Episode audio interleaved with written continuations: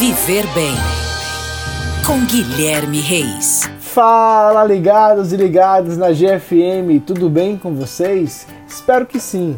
No podcast de hoje, vamos falar um pouco sobre as Olimpíadas de Inverno, que nesta edição de Pequim, na China, completará precisamente 98 anos.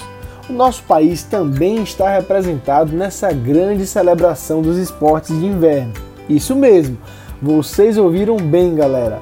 Ao todo, são 11 atletas competindo em cinco modalidades. São elas: bobsled, cross country, skeleton, esqui alpino e esqui estilo livre muggles. Muito legal, né? Vamos conhecer um pouco mais das modalidades?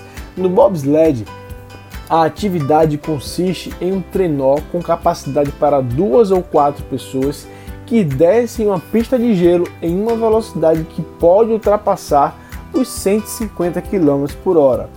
O esqui cross country é uma modalidade de esqui em grupo de grandes distâncias. O competidor pode enfrentar terrenos planos ou ondulados. Já os atletas de esqui alpino precisam descer em alta velocidade por meio de uma pista com algumas estacas conhecidas como portas, devendo seguir um roteiro em menor tempo possível para pontuar.